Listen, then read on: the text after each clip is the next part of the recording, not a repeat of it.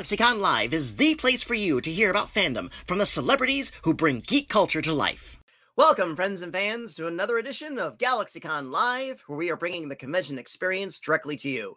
And today we are going back to Sunnydale with some amazingly talented guests from Buffy the Vampire Slayer. So without further ado, let's head on down to the Hellmouth and see who we find. Our first guest is an actress whose credits include The Cat Returns, The Perfect Wedding, and Honey, I Shrunk the Kids. Today she joins us to discuss the role of Joyce Summers and occasionally the First Evil. Please welcome Kristine Sutherland. Hi, you guys. Man, it is so great to be here.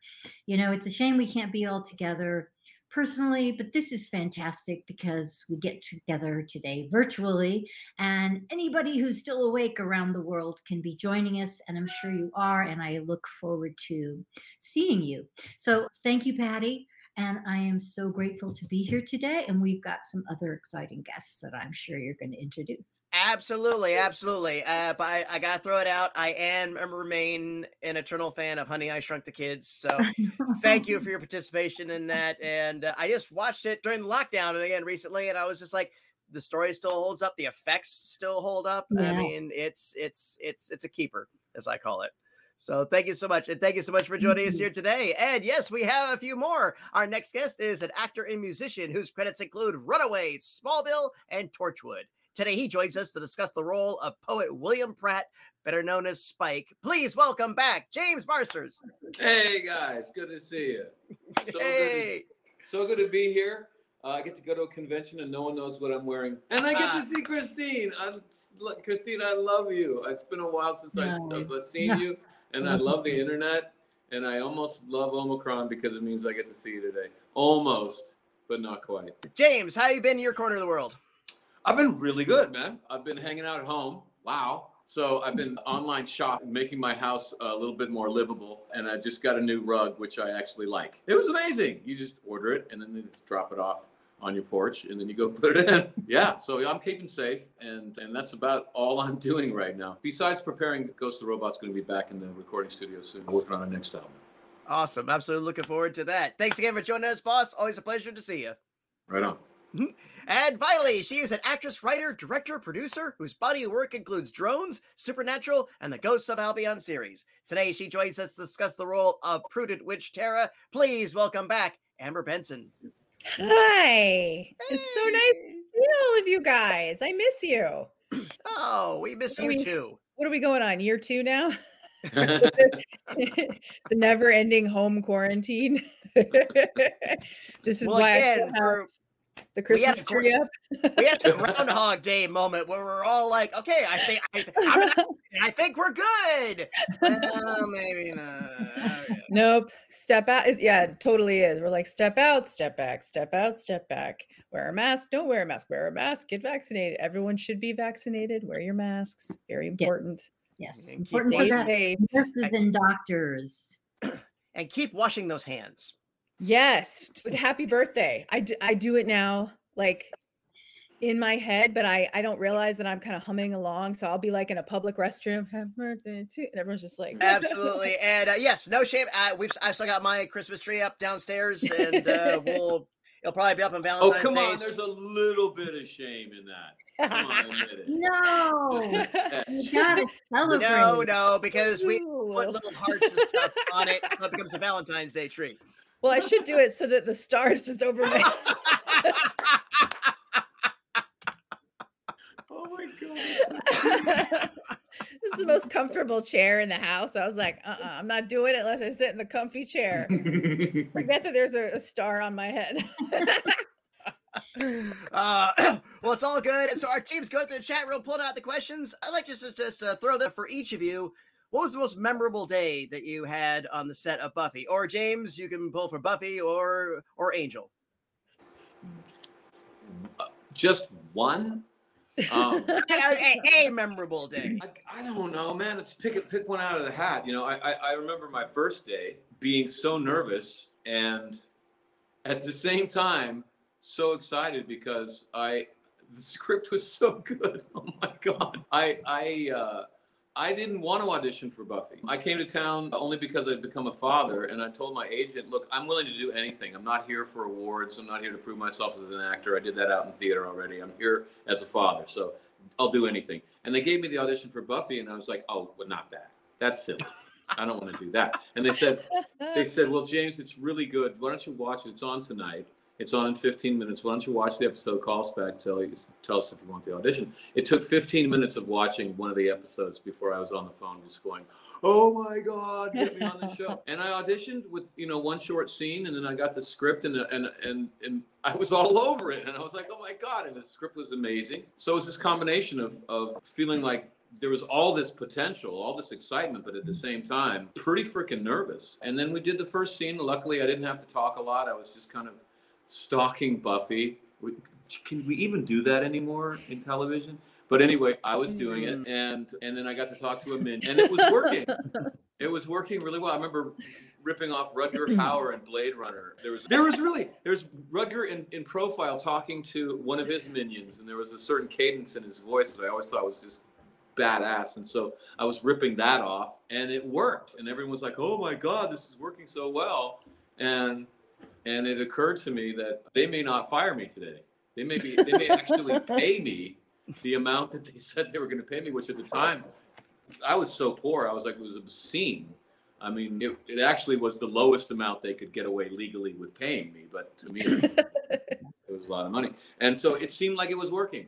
And, and and that kind of played out for that whole first episode. The director, do you mind if I go on? Well, go ahead. Go ahead, bro. The director, John Kay, came to me in the middle of the shoot and he goes, I am committing Buffy suicide here. I'm never going to be hired back here because I am doubling my shot list and I'm taking twice as much time as they tell me that I they can afford. But I don't care. This uh, this episode is awesome and I'm going to get so much work off it. I'll work everywhere else, but you'll never see me again if you can. and I just I, uh, forever I hope I meet him someday again because one of the reasons I think that, that episode popped so well is because he did that. Indeed, and and you your character was uh, meant to have a, originally meant to have a short run, but you became a breakout and popular with the fans, which caused a, an unexpected inclusion in the show for a lot longer than anyone expected, especially you, I'd imagine.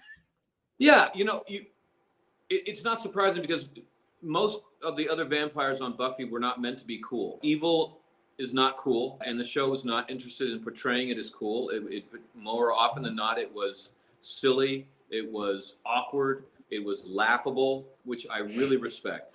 But with David and I, they made exceptions.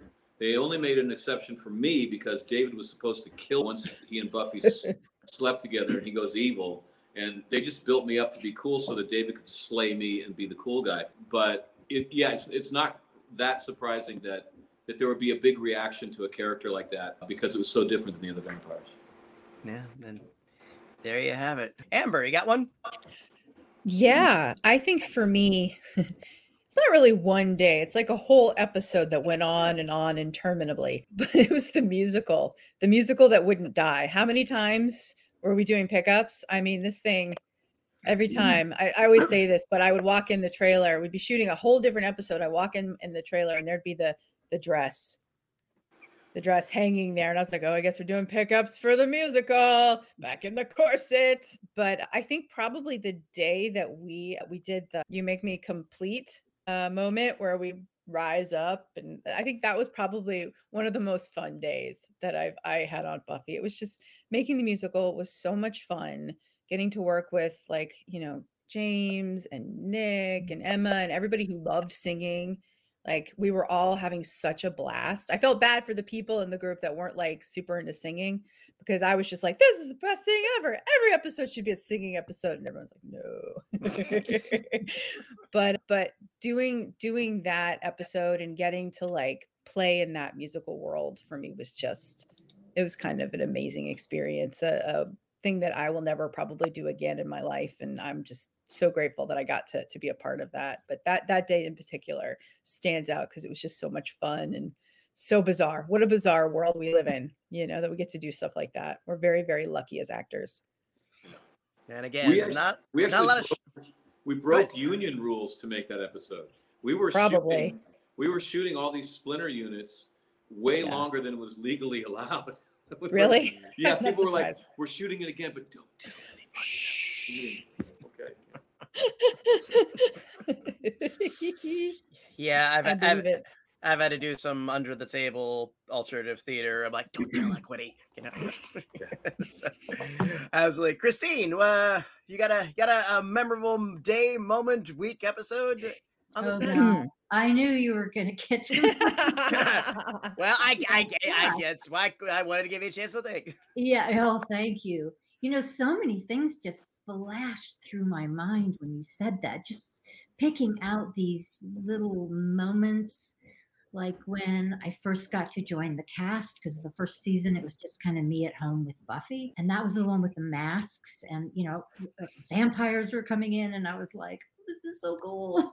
And uh, then the giant who came for the episode when you know mothers against what were we? Mothers against mad whatever. One of the funnest moments was when xander had all the women going after him because it was oh my god and of course band candy but it was and then know what those are connected because the ability to bring out a different side in joyce as a woman because the cast was so young they were you know teens and i was like an old woman of 40 so it was really nice to just you know bring that part of joyce to the table so i would say that There you have it. oh, thank you for indulging my capricious curiosity. We're good to go to our audience questions. So let's go ahead and roll our first one. And this comes from Danny with two eyes. Is there anything that you really wanted for your character if you could have written something into their storyline?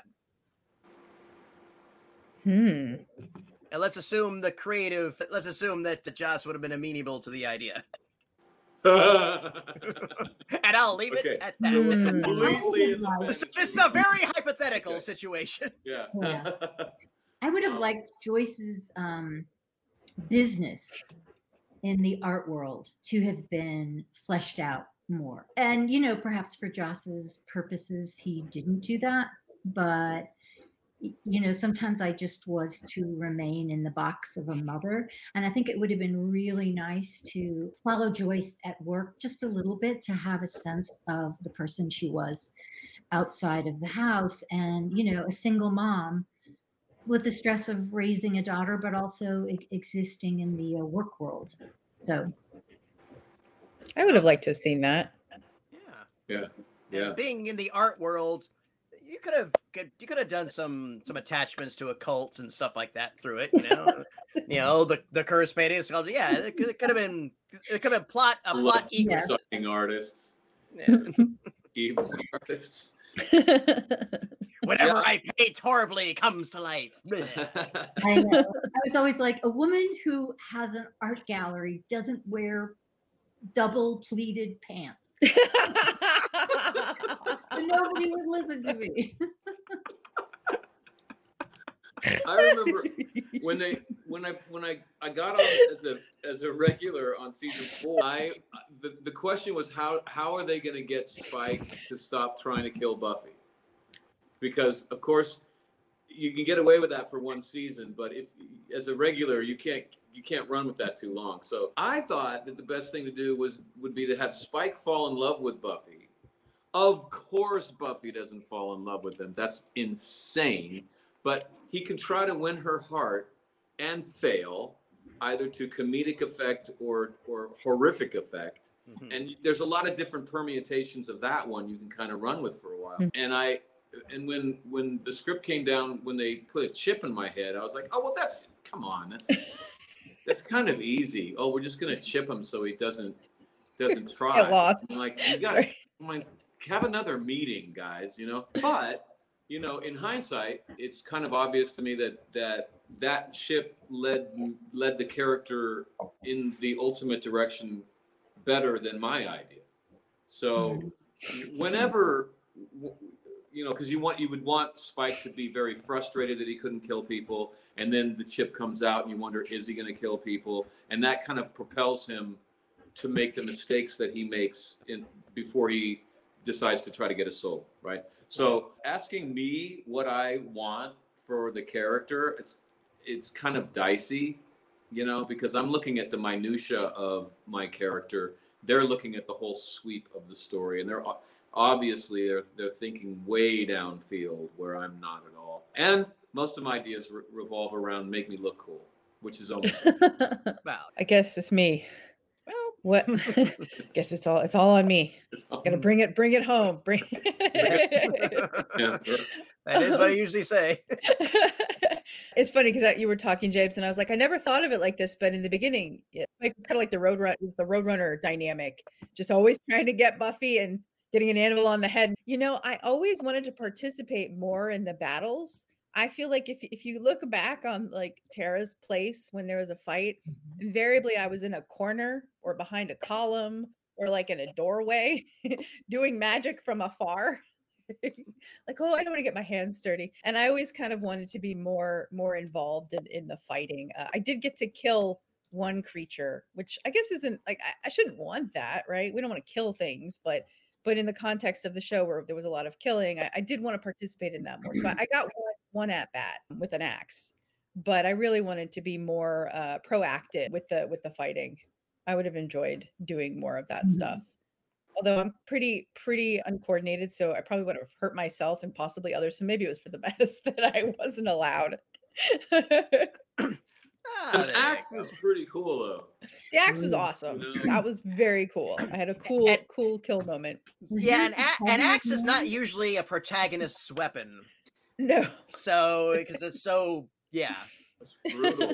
I only got one sword the whole time. I got no axes. I got one weapon. Six years.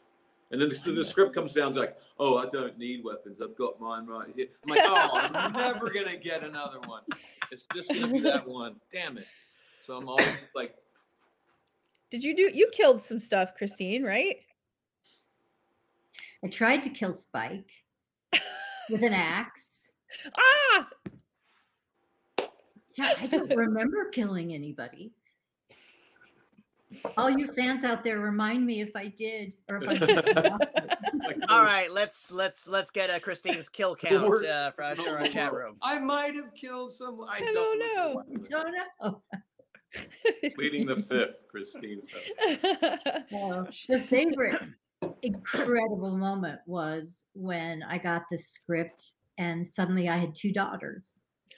So I was like, okay, okay. it's all about living under imaginary circumstances. So today I have two daughters. Hmm. People ask, like, so how did you make that leap? You know, you just, you know, as an actor, you just take the circumstances that you're given. So I didn't think about it a lot, you know. Yeah, very true. That is its own battle, raising two daughters. Probably harder, Yeah. harder than killing a demon for sure. That's really for- need the axe for that, you know, the raising of two daughters. You could have used an axe. Ugh, You too. Clean your room. Danny, great question. Thank you for starting us off with that one. And what's next? From Sophie. I'm going to rephrase this. Have you found yourself in possession of anything from the sets? We're not going to admit to it. No, of course not. I Illegal. took home the picture that was taken, Dawn and Buffy and I on the bed. I took Aww. Aw. Ah. I have a, a Polaroid of me with a wound right here, and there's a cake that's in the shape of a tombstone that says "Rest in peace, Tara Maclay," and I have my my wound, and I'm next to my my dead cake, and we took that when when they killed me, so I have that. That's pretty pretty ridiculous. Very sad. Yeah, we didn't really steal a lot, did we? We're good. We're good actors. Uh, there's there's a guy, Joe Pantoliano. I think that's how you Mhm. say his last name. He was like one of the bad guys on The Matrix. Really good actor. He takes everything and sells it on the internet, just unabashedly sells it on the internet. Like all his costumes, all his props, and he goes sells it on the internet. I'm like, well, that's genius, but I mean, I, I don't know. Uh, uh, Yeah, yeah. They wouldn't even let- well, they wouldn't let me keep any clothes, which was Yeah. unusual because, you know, usually those are like, you know, hey, do you want them for a good deal or whatever? But they were all like, no, they're rentals and they're going back. Yeah. Maybe Yeah, it's or if we need to successful reshoot. I think Fox ended up selling a lot of the stuff. Yeah. I think they had a bunch of a bunch of auctions. I don't know if that Hey. went to them or to charity or how that worked, Yeah. but I Probably do to remember. Them. I But would- who'd want to buy but- double pleated pants? They That's what me I- but they're your pants. That makes them special. Yeah, they whatever. told me I could steal the coat. The costume people said, if you want to walk with that, we won't tell anybody. And Mm. I had my nose in the air because I used to have theater companies in Chicago and Seattle, and I hated actors who stole my stuff. I hated that. Uh, Like on your way out, you're going to steal from me. So I said, no, I'm not going to steal it. Don't do that. And because I also thought, like, what the hell am I going to do with the coat? Like, am I going to wear it out sometimes? In which case, everyone's going to be like, that guy is insane. Or like, no, no, I'll just wear it like at midnight in my house and look at myself in the mirror. Do I still got my mojo? You know, twirl around? No. Put it on like a mannequin. Here, welcome to my home. Would you like to touch the coat? No. You know, so I'm like the one person who doesn't need the coat. So I didn't take it. And then then three days after we we came down, I heard about that that thing that Fox was selling stuff, and they sold the coat the coat for a quarter million dollars. And I was like, good. Like like I, oh like, my I'm god. idiot. Why didn't I think of that? You know, I got two kids. I should I should have stolen the coat. Yeah, but I didn't. I uh yeah w- whenever whenever a show the following you know maybe gets goes before its time there's always the oh uh, maybe there's a chance they'll bring it back bring it back and I always tell everybody they had an auction they're not bringing it back Yeah. yeah unfortunately If anyone wants to like cheat on this, Buffy would be the perfect show to just get something and, and say that it was part of the show because it was all just in the 90s. You could just get like a picture frame. You know, this was from Yeah. the show. How, how are True. people going to know? Uh, actor William Daniels, we've had him on here several times. He told the when this question comes up often, he had the best thing at the end of every season of Boy Meets World, the the final episode, his final day of taping. He would bring in all of his old clothes and switch them out in the wardrobe for all the new stuff they had for him, and walk out with all of it. That's awesome. So smart. It's not was- stealing, it's trading. That's Yeah. brilliant. Uh, and, Recycling. And Sophie, that was a great question. Thank you for that. Uh, what do we have next? From Andre, if you were a vampire or another supernatural creature, would you fight evil or take over the world? Mm. I would totally fight evil because, be- well, this is the thing. I don't want to take over the world. Can you imagine Mhm. how many phone calls you would have and how many people want you to make decisions about stuff and like fix problems and everything if you were actually took over the world? Yeah. Oh my God, I don't want the world. I, I, I have enough problem just dealing with all the stuff that I do have. Superman 2, General Zod's taking over the world and he's bored senseless. Yeah. I would no, you just be henpecked by everybody. yeah. oh, we need you to solve the crisis and blah blah blah. Ah, forget Yeah. it. Yeah. Fight And you make one mistake and everybody turns against you. You know? Exactly. they blame you for anything anyway. No way in hell. No, I would fight evil. It's easier. It's clean. No one can blame you on that. Uh, I get yeah, I guess my my overdeveloped sense of right and wrong would probably make me fight evil. I don't think I I would be comfortable ruling the world. I'm not I don't yeah, I, I agree with James. It's too much responsibility. I'll stick with with uh with doing the, the base amount of of helping to fight to fight evil. Like, and then I- hanging out. I can't even fight evil in a video game. I feel guilty. My friends think I'm the biggest idiot. They're like, "That's the one place you could just let go, James." I'm like, "It doesn't feel good. I just I, No. want to help people. I, that's my Yeah. past." So, yeah. very true. Very true. Ah, Kristine. Oh. To fight no, evil I- or take over the world? I'd have to join in fighting evil. yes. Yes, yes. I'd like to be the Hulk. I'd like to be just totally badass and be able to beat people up who are bad. Yeah. Yeah. There you have it. Just if somebody said rip something them in half. really It's like, and there they go. There you have it, Andre. Great question. And I would fight evil by taking over the world. Oh, what do we have next?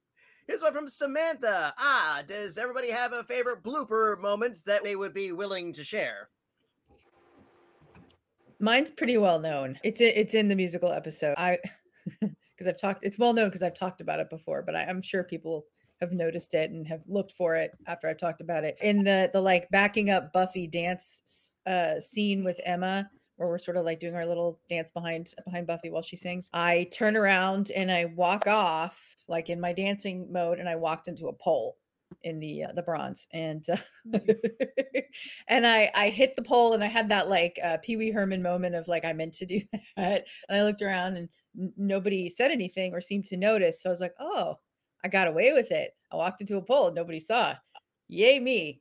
And then I watched the episode and there it is me walking right into the pole and then having that like huh huh oh huh, huh moment walking off yeah it's very embarrassing I did the same thing, Amber.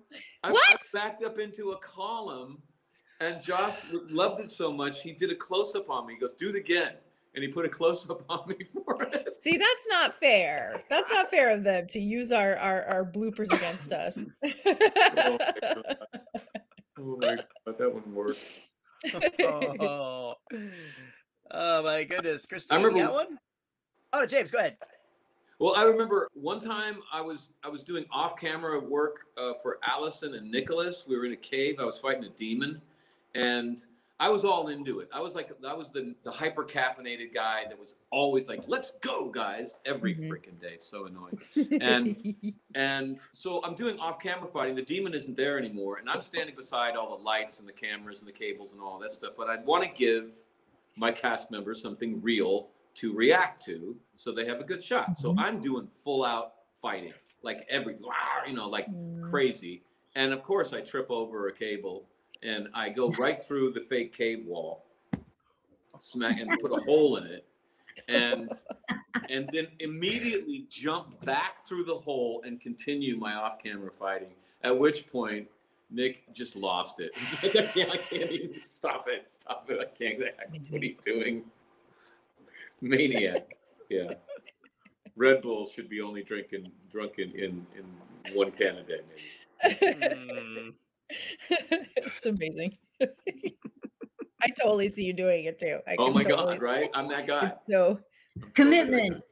so committed. Yeah. Very true. Kristine, you, you got a blooper moment you can recall? You know, I don't. And when I saw the blooper reel, I thought I shouldn't have been such a yeah. hard It's so worker. professional. I should have loosened up and had a little more fun. You know, you're always like thinking, oh, it costs so much money, and you know, they they they don't want mistakes, and you know, do it in as few takes as you can. And you know, if I could go back, I I'd have not been so you know uptight about making a mistake because mistakes are great. You know what though? I'm kind. I I'm similar to you, Kristine. I mm-hmm. I I remember after like three of these reels came out, and I was not in them. I went to. Joss. I was like, "What? You know, I'm never in the reel. What? What's going on?" He's like, "James, you want the truth? You don't want to hear it." I'm like, "Yeah, I want the truth." He's like, "Because you're boring." Oh, that's He not. No, no. He said. He Oh. said every time cut is call cut, you do exactly the same thing. You glance down to make sure that you're on your mark, and then you walk over to your chair, you pick up your script, and you study your lines. That's all you ever do. And and but when we call action, it's like someone released a wild animal onto the set. So don't change what you're doing. And I came to realize like my fun was between the words action and cut. Because that was when everybody had to shut the hell up. And I got to just kind of commune with the script and just be with the the the, the fantasy and the script Mhm. and that was that was my payoff. It wasn't so much goofing around in between. You know, I was having so much fun doing the thing Yeah. that I just couldn't wait to get back to it. It was like the best make believe ever. Right? You know. Yeah. It's like God. And, and again, to your edification, as as we all know, the the scripts were pretty locked in stone, and we can we'll leave it at that. Well, the best scripts are. Yep. You know, I I I I, I have a feeling like like so, what some of our favorite movies. Oh, brother, where art thou? right? One of my favorite films. I don't think there was probably a lot improvisation, like, oh George, make up your own words for this. No, I think that Ethan said, no, you got the comma wrong, George. Go back for it. I spent a long time writing that. Yeah. Yeah. Well, you're a writer, Amber. Do you like? Would you say to actors like, "Oh, I spent three months writing this, but whatever you want to do"?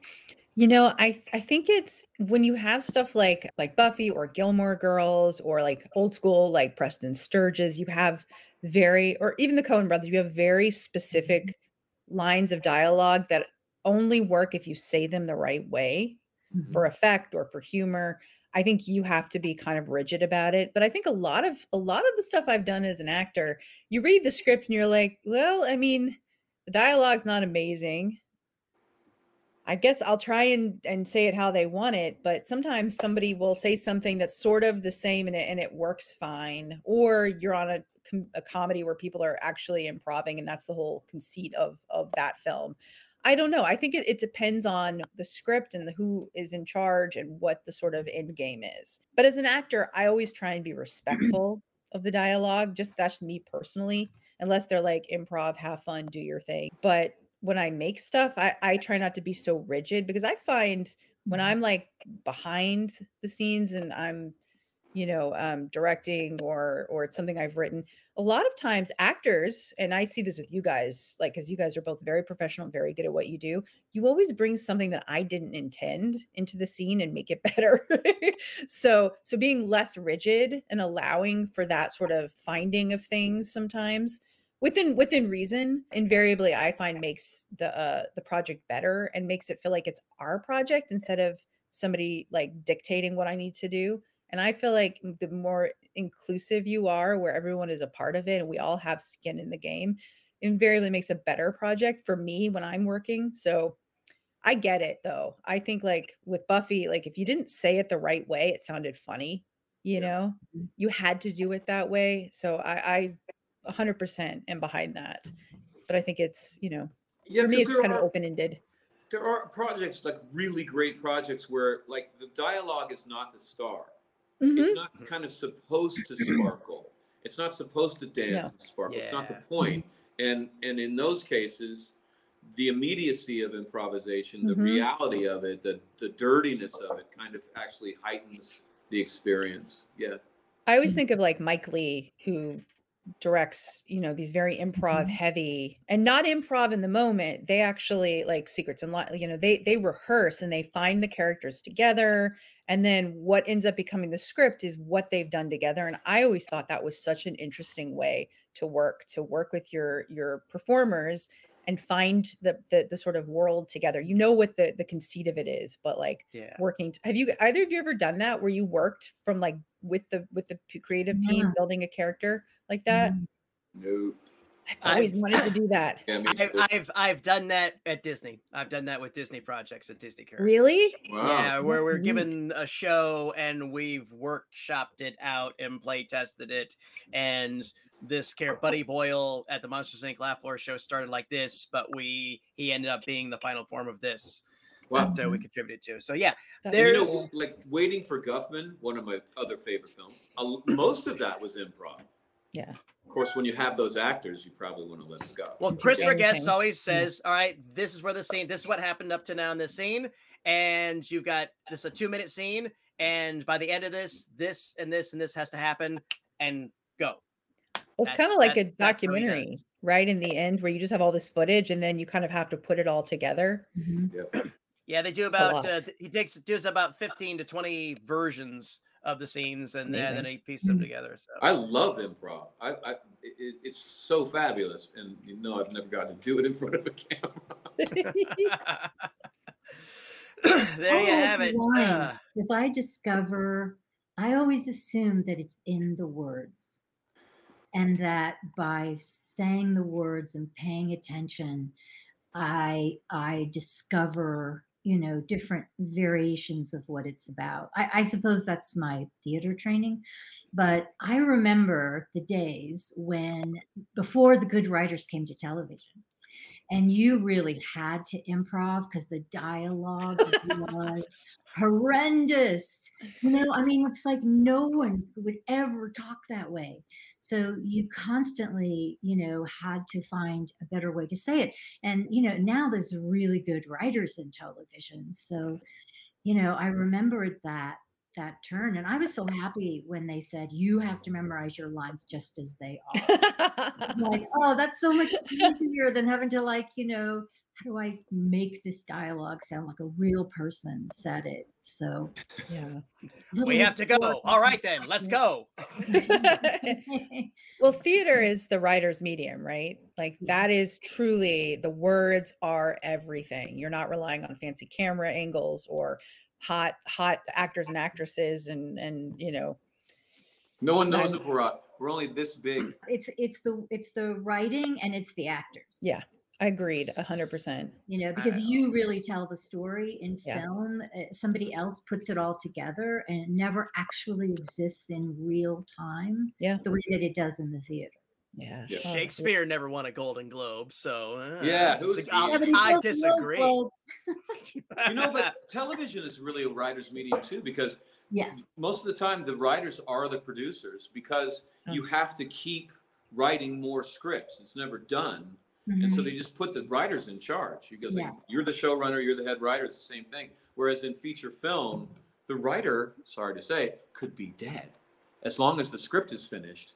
And so oftentimes I... they lose all power once, once And I think that a lot of that goes back to actually what Buffy did. Buffy was Buffy was the show that bringing made, it back, bringing it back. But it, but it was but, it, but, it, but, but, Buffy was the show that made people aware of. Nobody knew what a showrunner was. It was an industry term, mm-hmm. and then Buffy made people aware of it and began the idea of. Uh, okay, there's a there's a there's a central node to the creativity of this series, and they're allowed to explore. And I think that led to the early 2000s when we saw the big explosion and experimental thing with the HBO shows and that really started breaking barriers. And you're right, the strong writing and mm-hmm. it's no longer the 80s stilted. Okay, here's a crime show, it's a procedure. Let's let's go Knight Rider. Now we're seeing we're seeing this this wonderful thing we're in now, and so many concepts, so many things not going on. So there's there's a lot of great television. Yeah, and not enough time to see it. Yep. So, but Samantha, great question. And I think we have time for one or two more. So let's see. What do we got? Here's one from Chance. What has been your most memorable fan interaction and or the weirdest that mm. you are willing to share with us? I find that most of my interactions are really, really pleasant. Mm-hmm. I find with with the Buffy fandom, I I consider myself one of the leading experts on Buffy fans because I don't know if anyone's met more than me. And I'm here to say we are smart, we're funny, we don't take ourselves too seriously, and we're kind. And I found that to be true all over the world. And so, like, I've met really interesting people. Like, invariably, there's someone with a really cool job. Like, I, I met someone who worked on the Large Hadron Particle Accelerator that, that straddles Switzerland and France and Europe. I met someone who worked on one of the Mars rovers. I'm a science fan guy. So I'm just like, oh, let's talk forever. But like, the, what the weirdest inter like not a lot, you know. There was one time though. I was in England and I was at a cocktail party, and the fans are getting you know inebriated, and this is early, early on in the whole in the whole thing. I still have white hair. I don't really know about boundaries yet, you know. And these two older ladies came up, one in a wheelchair, they had to be above 80 years old, both of them. And and and one of them goes, "My friend would like to ask you a question." I'm like, "Sure, what's up?" And she's like, "Could you turn round?" And I'm like, "Sure." And I turned around, and then she said, "Now bend over." And that, that right there, that's where the boundary should come in. But I didn't know that. I was an idiot. And so I I uh, bent over, and she just grabbed like right up in there just full up all the way in there and like a vice grip. And I heard this little voice, now clench. Right? And I I took off like a shot back to my hotel room. I was like, party's over, oh party's over. God. But that's it.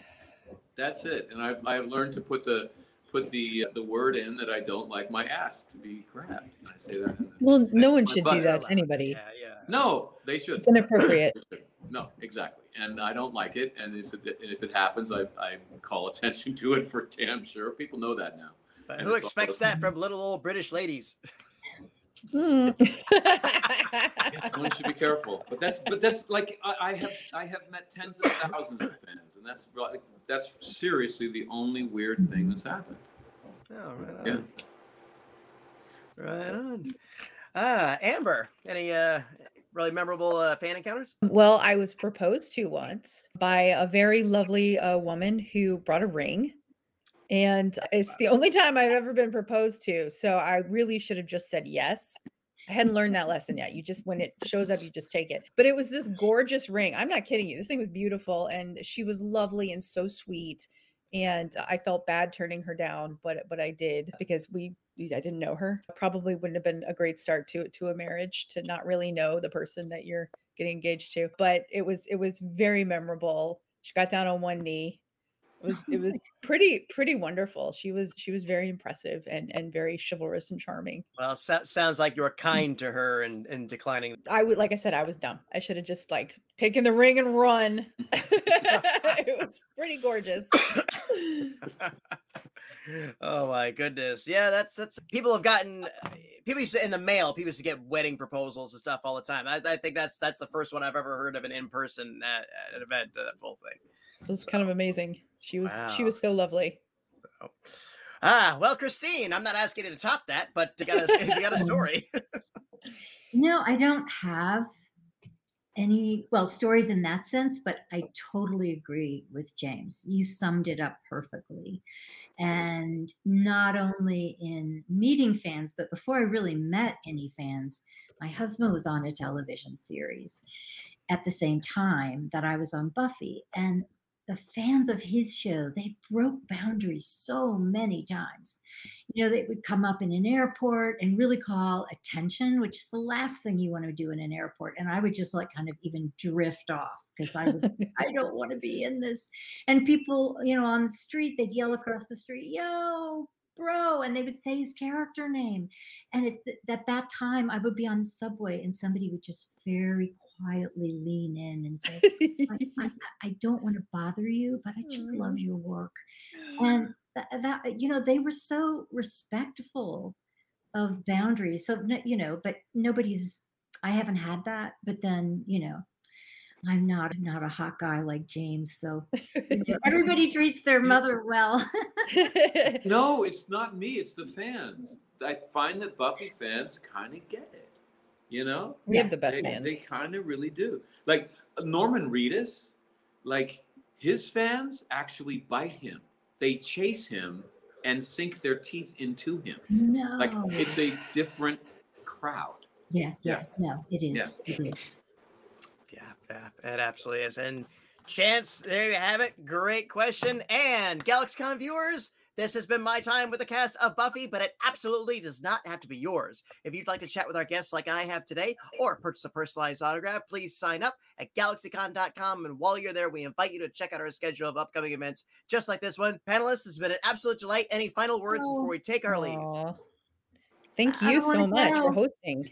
Oh, my pleasure. Uh, yeah favorite Any- people so great to see you guys yeah, any any excuse to hang out with Kristine and Amber, I'll take Aw, jump on that. Yeah, ditto. so i feel glad. the same way yeah Oh, they, it's always been my absolute pleasure to serve you all. Once again, thank you for joining us here on the GalaxyCon virtual stage. Thank you to our audience for joining us, and thank you Thank for those great questions. Hope to see everybody Really again soon. Until then, bye bye, take care, and remember, smiles are free. Spend them often.